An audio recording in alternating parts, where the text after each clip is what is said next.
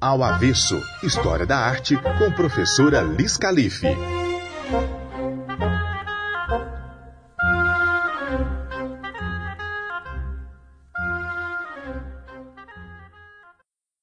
Olá, avessados e avessadas, sejam bem-vindos para mais um Ao Revés da Obra. Eu sou a professora Lisandra, mais conhecida como Liz Calife, e hoje é dia de leitura. Vamos continuar lendo o livro de ouro da mitologia Histórias de Deuses e Heróis, de Thomas Bulfinch, Daí de Ouro, vigésima sexta edição de dois mil e dois. Tradução Davi Jardim Júnior, com quarenta e dois capítulos. Hoje leremos então o capítulo dez, intitulado Cupido e Psiquê. Certos rei e rainha tinham três filhas. A formosura das duas mais velhas era fora do comum, mas a beleza da mais moça era tão maravilhosa que não existem palavras para expressá-la como merece. A fama de tal beleza foi tão grande que estrangeiros de países vizinhos iam em multidões admirá-la assombrados, rendendo à jovem homenagens que só se devem à própria Vênus. Na verdade, Vênus viu os seus altares desertos enquanto os homens voltavam sua devoção à jovem virgem. Quando esta passava, as pessoas entoavam-lhe loas e semeavam seus caminhos de coroas e flores. O desvirtuamento de uma homenagem devida apenas aos poderes imortais, para a exaltação de uma simples mortal, ofendeu profundamente a Vênus. Sacudindo com indignação a linda cabeleira, ela exclamou: terei então de ser eclipsada em minhas honras por uma jovem mortal? Em vão aquele pastor real, cujo julgamento foi aprovado pelo próprio Jove, concedeu-me a palma da beleza sobre minhas ilustres rivais, Palas e Juno. Ela não poderá, contudo, usurpar minhas honras tranquilamente. Dar-lhe-ei motivo para se arrepender dessa beleza injustificada. Chama então seu filho alado Cupido, bastante ardiloso por sua própria natureza, e o exalta, provocando-o ainda mais por seus cumprimentos. Mostra-lhe Psiquê e diz: castiga, meu filho, aquela audaciosa beleza. Assegura à tua mãe uma vingança tão doce quanto foram amargas as injúrias recebidas. Infunde no peito daquela altiva donzela uma paixão por algum ser baixo, indigno de sorte, que ela possa colher uma mortificação tão grande quanto o júbilo e o triunfo de agora. Cupido preparou-se para obedecer às ordens maternas. Há duas fontes no jardim de Vênus, uma de água doce e outra de água amarga. Cupido encheu dois vasos de âmbar, cada um com água de uma das fontes, e suspendendo-os no alto de sua aljava, dirigiu-se ao quarto de Psiquê, que encontrou dormindo. Derramou então algumas gotas de água da fonte amarga sobre os lábios da jovem, embora ao vê-la quase fosse tomado de piedade. Depois tocou-a de lado com a ponta de sua seta. Ao contato, Psiquê acordou e abriu os olhos diante de Cupido, ele próprio invisível, que, perturbado, feriu-se com sua própria seta. Descuidando-se do ferimento, o único pensamento do deus consistia em desfazer o mal que fizera, e derramou as balsâmicas gotas de alegria sobre os sedosos cabelos da jovem. Psiquê, daí em diante, desdenhada por Vênus, não tirou vantagem de todos os seus encantos. É bem certo que todos os olhos a contemplavam com admiração e todas as bocas a exaltavam, mas nenhum rei, príncipe ou plebeu apresentava-se para pedi-la em casamento.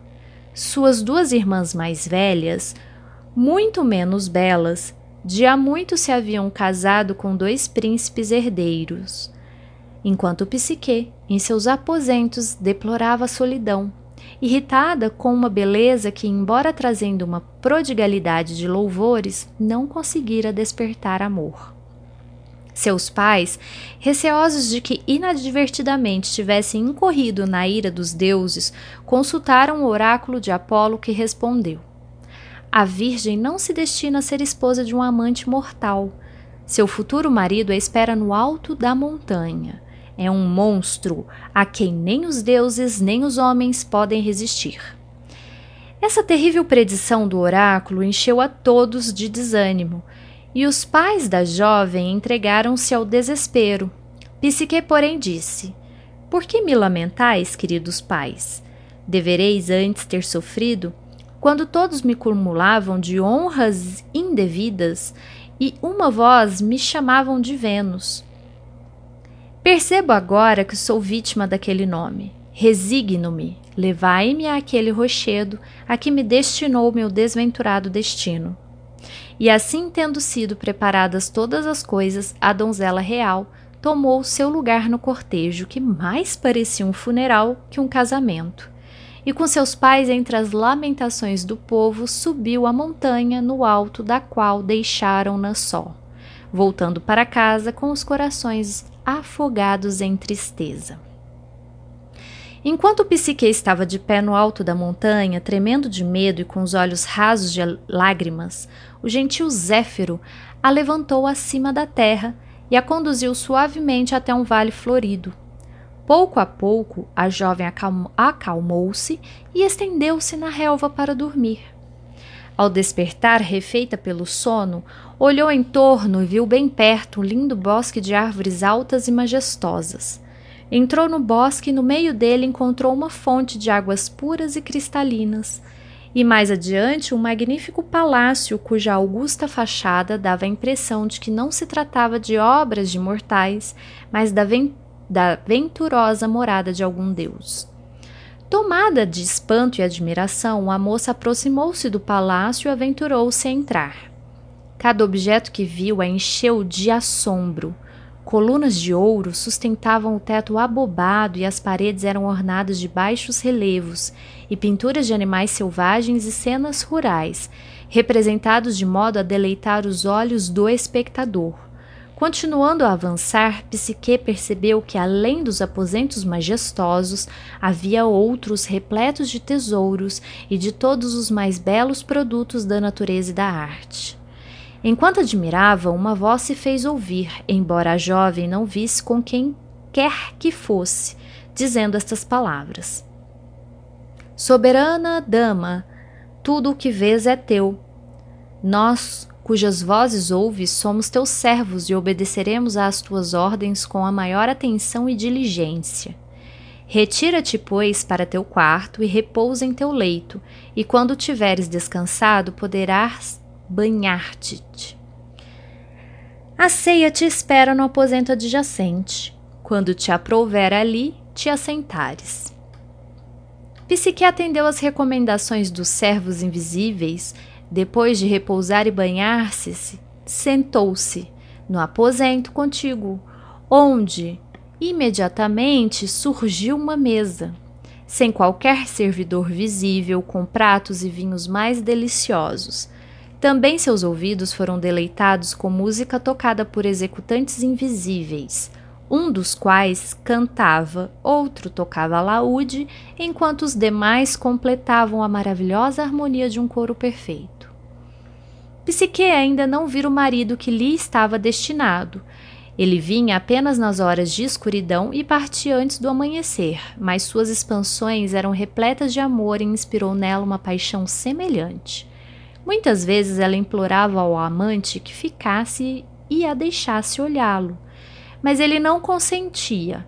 Ao contrário, recomendou-lhe que não fizesse qualquer tentativa para vê-lo, pois ele tinha bons motivos para se esconder. — Por que queres me ver? — perguntava. — Podes duvidar de meu amor? Tens algum desejo que não foi satisfeito? Se me visses, talvez fosses temer-me, talvez adorar-me, mas a única coisa que peço é que me ames. Prefiro que me ames como igual a que me adores como um deus. Estes argumentos, de certo modo, aquietaram Psiquê durante algum tempo. E enquanto tudo foi novidade, ela se sentiu feliz. Finalmente, porém, a lembrança de seus pais que ignoravam seu destino e das irmãs impedidas de compartilhar com elas delícias de sua situação, dominou-lhe o espírito, e ela começou a considerar o palácio apenas como uma esplêndida prisão.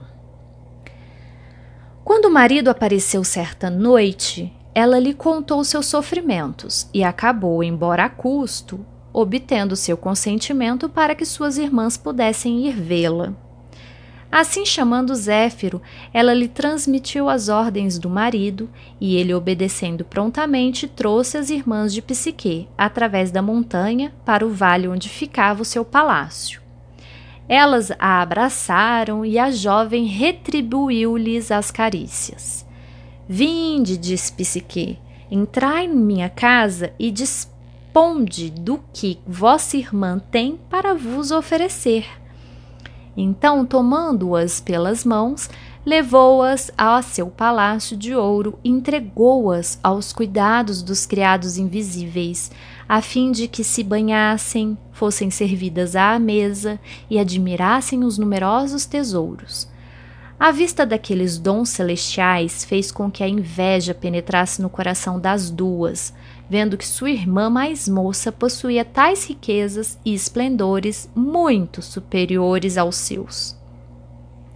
Fizeram a Psiquê inúmeras perguntas, entre outras que espécie de pessoa era seu marido.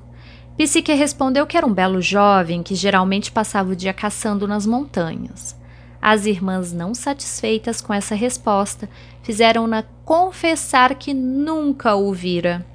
Trataram então de encher o coração da jovem de sombrias desconfianças. Lembra-te, disseram, que o oráculo pitiano anunciou que tu te casarias com um monstro horrível e tremendo.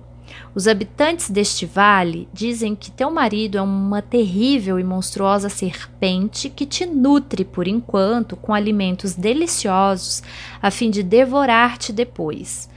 Ouve nosso conselho. Mune-te de uma lâmpada e de uma faca afiada. Esconde-as de maneira que teu marido não possa achá-las. E quando ele estiver dormindo profundamente, sai do leito, traze a lâmpada e vê com teus próprios olhos se o que dizem é verdade ou não. Se é, não hesites em cortar a cabeça do monstro e recuperares tua liberdade. Psiquê resistiu a esses conselhos tanto quanto pôde, mas eles não deixaram de impressioná-la. E depois que suas irmãs se retiraram, o efeito de suas palavras e a própria curiosidade da jovem tornaram-se bastante fortes para que ela pudesse resistir. Assim, preparou a lâmpada e uma faca afiada e escondeu-as do marido. E quando ele adormeceu, Psiquê levantou-se sem fazer ruído e, trazendo a lâmpada, divisou não um monstro horripilante, mas o mais belo e encantador dos deuses, com madeixas louras caindo sobre o pescoço cor de neve e as faces róseas, um par de asas nos ombros, mais brancas que a neve, de penas brilhantes como as flores da primavera. Ao abaixar a lâmpada para ver o rosto do marido mais de perto, uma gota de óleo ardente caiu no ombro do deus, que assustado abriu os olhos e encarou Psiquê. Depois, sem dizer uma palavra, abriu as, as brancas asas e voou através da janela. Psiquê, na vã tentativa de segui-lo, caiu da janela ao solo. Cupido, vendo-a estendida no chão, parou o voo por um instante e disse: Tola Psiquê, é assim que retribuis meu amor? Depois de haver desobedecido às ordens de minha mãe e te tornado minha esposa, tu me julgavas um monstro e estavas de, dispostas a cortar-me a cabeça? Vai, volta para junto de tuas irmãs, cujos conselhos pareces preferir aos meus, não lhe impondo outro castigo, além do te deixar-te para sempre. O amor não pode conviver com a desconfiança. Assim dizendo, ele continuou seu voo, deixando a pobre Psiquê estendida no chão e lamentando-se tristemente. Quando se recompôs um pouco, olhou em torno, mas o palácio e os jardins haviam desaparecido, e ela se viu num campo aberto, a pequena distância da cidade onde moravam suas irmãs. Procurou-as e contou-lhes toda a história de seu infortúnio, com o que as desprezíveis criaturas, fingindo pesar, na verdade se regozijavam. Agora talvez ele escolha uma de nós, disseram. Levadas por essa ideia e sem dizer uma palavra sobre suas intenções, cada uma delas levantou-se cedo na manhã seguinte, dirigiu-se ao alto da montanha e convocou Zéfiro para recebê-la e levá-la a seu senhor. Depois atirou-se no ar e, não sendo sustentada por Zéfiro, caiu no precipício e se despedaçou. Enquanto isso, Psiquê caminhava noite e dia sem repouso nem alimentação à procura do marido. Tendo avistado uma importante montanha em cujo cume havia um templo magnífico, disse consigo mesma suspirando: talvez meu amor, meu senhor, habite ali. E assim dizendo, dirigiu-se ao templo. Mal entrara, viu montões de trigos, quer em espigas, quer em feixes, misturados com espigas de cevada. Espalhados em torno havia foices e ancinhos e todos os demais instrumentos da ceifa em desordem, como que atirados descuidadosamente pelas mãos de ceifadores cansados nas horas escaldantes do dia. A piedosa Psiquê pôs fim àquela confusão indizível, separando e colocando cada coisa em seu lugar devido, convencida de que não deveria negligenciar o culto de nenhum deus, mas ao contrário, procurar com uma diligência cultuá-los todos a todos. A Santa Ceres, de quem era aquele templo, vendo a jovem tão piedosamente ocupada, assim lhe falou: ó Psiquê, em verdade digna de, vossa, de nossa piedade, embora eu não possa proteger-te contra a má vontade de Vênus, posso ensinar-te o melhor meio de evitar a desagradá-la. Vai e voluntariamente rende-te à tua deusa e soberana e trata de conseguir-lhe o perdão pela modéstia e submissão, e talvez ela te restitua o marido que perdeste. Psiquê obedeceu à ordem de Ceres e dirigiu-se ao templo de Vênus, tentando fortalecer o espírito e repetindo em voz baixa o que queria dizer e como tentaria apaziguar a divindade irritada, compreendendo que, compreendendo que o caso era difícil e talvez fatal. Vênus recebeu-a com uma ira estampada na fisionomia. Tu, a mais ingrata e infiel das servas, lembraste afinal que tens realmente uma senhora? Exclamou. Ou talvez vieste para ver teu marido enfermo, ainda guardando o leito em consequência da ferida que lhe causou a amada esposa? És tão pouco favorecida e tão desagradável que o único meio pelo qual podes merecer teu amante é a prova da indústria e diligência. Farei uma experiência de tua capacidade como dona de casa. Ordenou então a Psiquê que fosse ao celeiro de seu templo, onde havia grande quantidade de trigo, aveia, milhete, ervilhaças, feijões, lentilhas preparados para a alimentação de pombos sagrados, e disse: separa todos estes cereais, colocando cada um de acordo com sua qualidade, e trata de fazer isso antes do anoitecer. Depois Vênus partiu, deixando a jovem. Psiquê, porém, quedou consternada diante da imensidade do trabalho, estúpida e calada, sem mover um dedo. Enquanto estava ali desesperada, Cupido incitou a formiguinha nativa dos campos a ter pena dela. A chefe do formigueiro e toda a multidão de suas súditas de seis pernas aproximaram-se do montão de cereais e, com a maior diligência, tomando grão por grão, separaram o montão, formando um monte de cada qualidade, e quando tudo terminou, desapareceram no momento. Ao aproximar-se do crepúsculo, Vênus voltou do banquete dos deuses, recendendo a perfumes e coroada de rosas. Vendo a tarefa executada, exclamou: isto não é obra tua, desgraçada, mas daquele que conquistaste para seu infortúnio e para o teu. Assim dizendo, deu à jovem um pedaço de pão preto para a ceia e partiu. Na manhã seguinte, Vênus mandou chamar Psiquê e disse-lhe: olha para aquele bosque que se estende à margem do rio. Ali encontrarás carneiros pastando sem um pastor, cobertos de lã brilhante como ouro. vai buscar-me uma amostra daquela lã preciosa colhida de cada um dos velocinos. Documente, Psiquê dirigiu-se à margem do rio, disposta a fazer o que estivesse ao seu alcance para executar a ordem. O rio Deus, porém, inspirou aos juncos harmoniosos murmúrios que pareciam dizer: ó, donzela duramente experimentada, não desafies a corrente perigosa, nem te aventures entre os formidáveis carneiros de outra margem, pois, enquanto eles estiverem sob a influência do sol nascente, são dominados por uma raiva cruel de destruir os mortais, com seus chifres aguçados ou seus rudes dentes.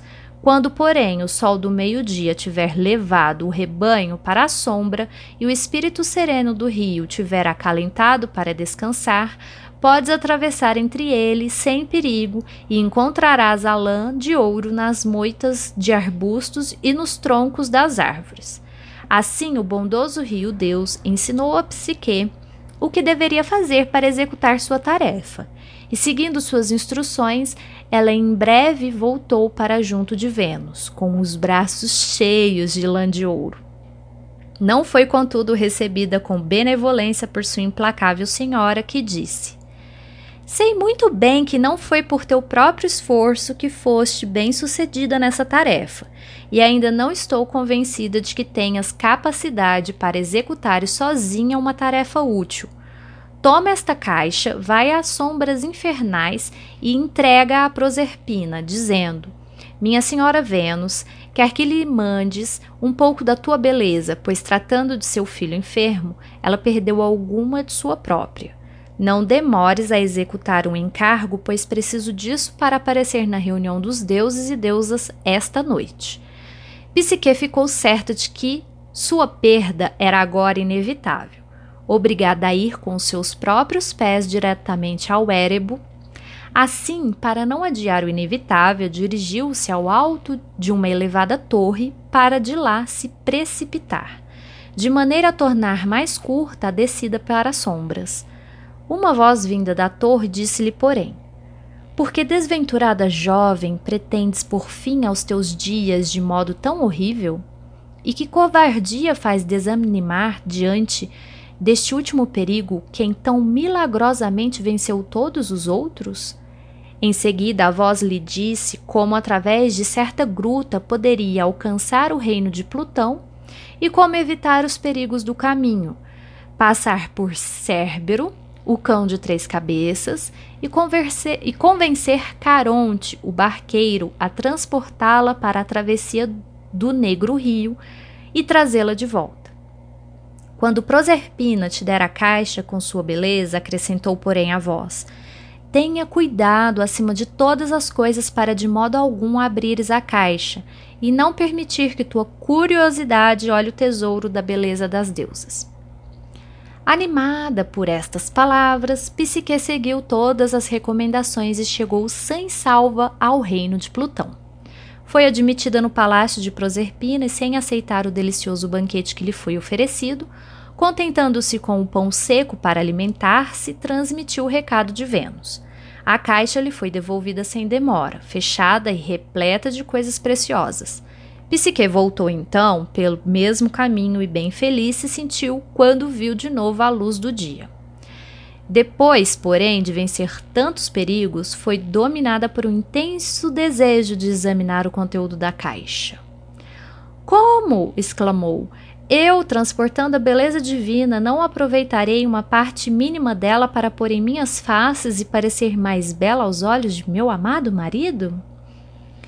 Assim dizendo, abriu cuidadosamente a caixa, mas nada ali encontrou de beleza, e sim o infernal e verdadeiro sono estígio, que, libertando-se da prisão, tomou posse dela e fê-la cair no meio do caminho como um cadáver sem senso de movimento.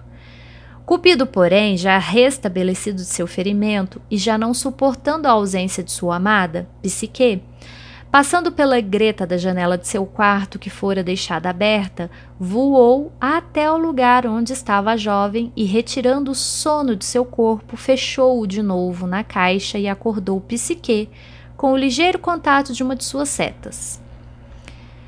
Mais uma vez exclamou: quase morreste devido à mesma curiosidade, mas agora executa exatamente a tarefa que lhe foi imposta por minha mãe e cuidarei do resto.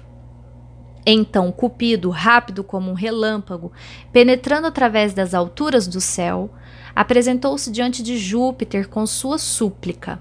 Júpiter ouviu-o com benevolência e advogou com tanto empenho a causa dos amantes que conseguiu a concordância de Vênus. Mandou então Mercúrio levar Psiquê à Assembleia Celestial e, quando ela chegou, entregou-lhe uma taça de ambrosia, dizendo: bebe isto, Psiquê, e se, e se imortal. Cupido não romperá jamais o laço que atou, mas essas núpcias serão perpétuas. Assim, Psiquê ficou finalmente unida a Cupido e mais tarde tiveram uma filha cujo nome foi Prazer. A lenda de Cupido e Psiquê é geralmente considerada alegórica. Psiquê em grego significa tanto borboleta como alma. Não há alegoria mais notável e bela da imortalidade da alma como a borboleta, que depois de estender as asas do túmulo que se achava, depois de uma vida mesquinha e rastejante como lagarta, flutua na brisa do dia e torna-se um dos mais belos e delicados aspectos da primavera. Psiquê é, portanto, a alma humana, purificada pelos sofrimentos e infortúnios, e preparada assim para gozar a pura e verdadeira felicidade. Nas obras de arte, Psiquê é representada como uma donzela com asas de borboleta, juntamente com Cupido, nas diferentes situações descritas pela alegoria. É muito interessante esse capítulo porque a gente faz muitas correlações até aos contos de fadas que permearam o crescimento de muitas pessoas, assim como eu e assim como vocês. É, lembro-me é, das histórias aqui da gata borralheira, lembro da história da Bela e da Fera, e no fim ela se torna um conto que permeia muitas questões do nosso imaginário. Espero que vocês tenham gostado dessa leitura e encontro vocês na próxima, em que estaremos lendo então o capítulo onze desse mesmo livro. Até mais! E entra lá no Instagram e no site do programa Ao Avesso, História da Arte com Liz Calife. Deixe seu comentário. Vamos dialogar nesse período de distanciamento social. Ao Avesso é um programa coordenado e apresentado por Lisandra Calife, com edição, identidade visual e produção de Tielikson Benck, locução de David Santos, vinheta inicial de Pedro Amui. Vinheta de créditos criada por Jonas Neto e produzida por Rafael Castro.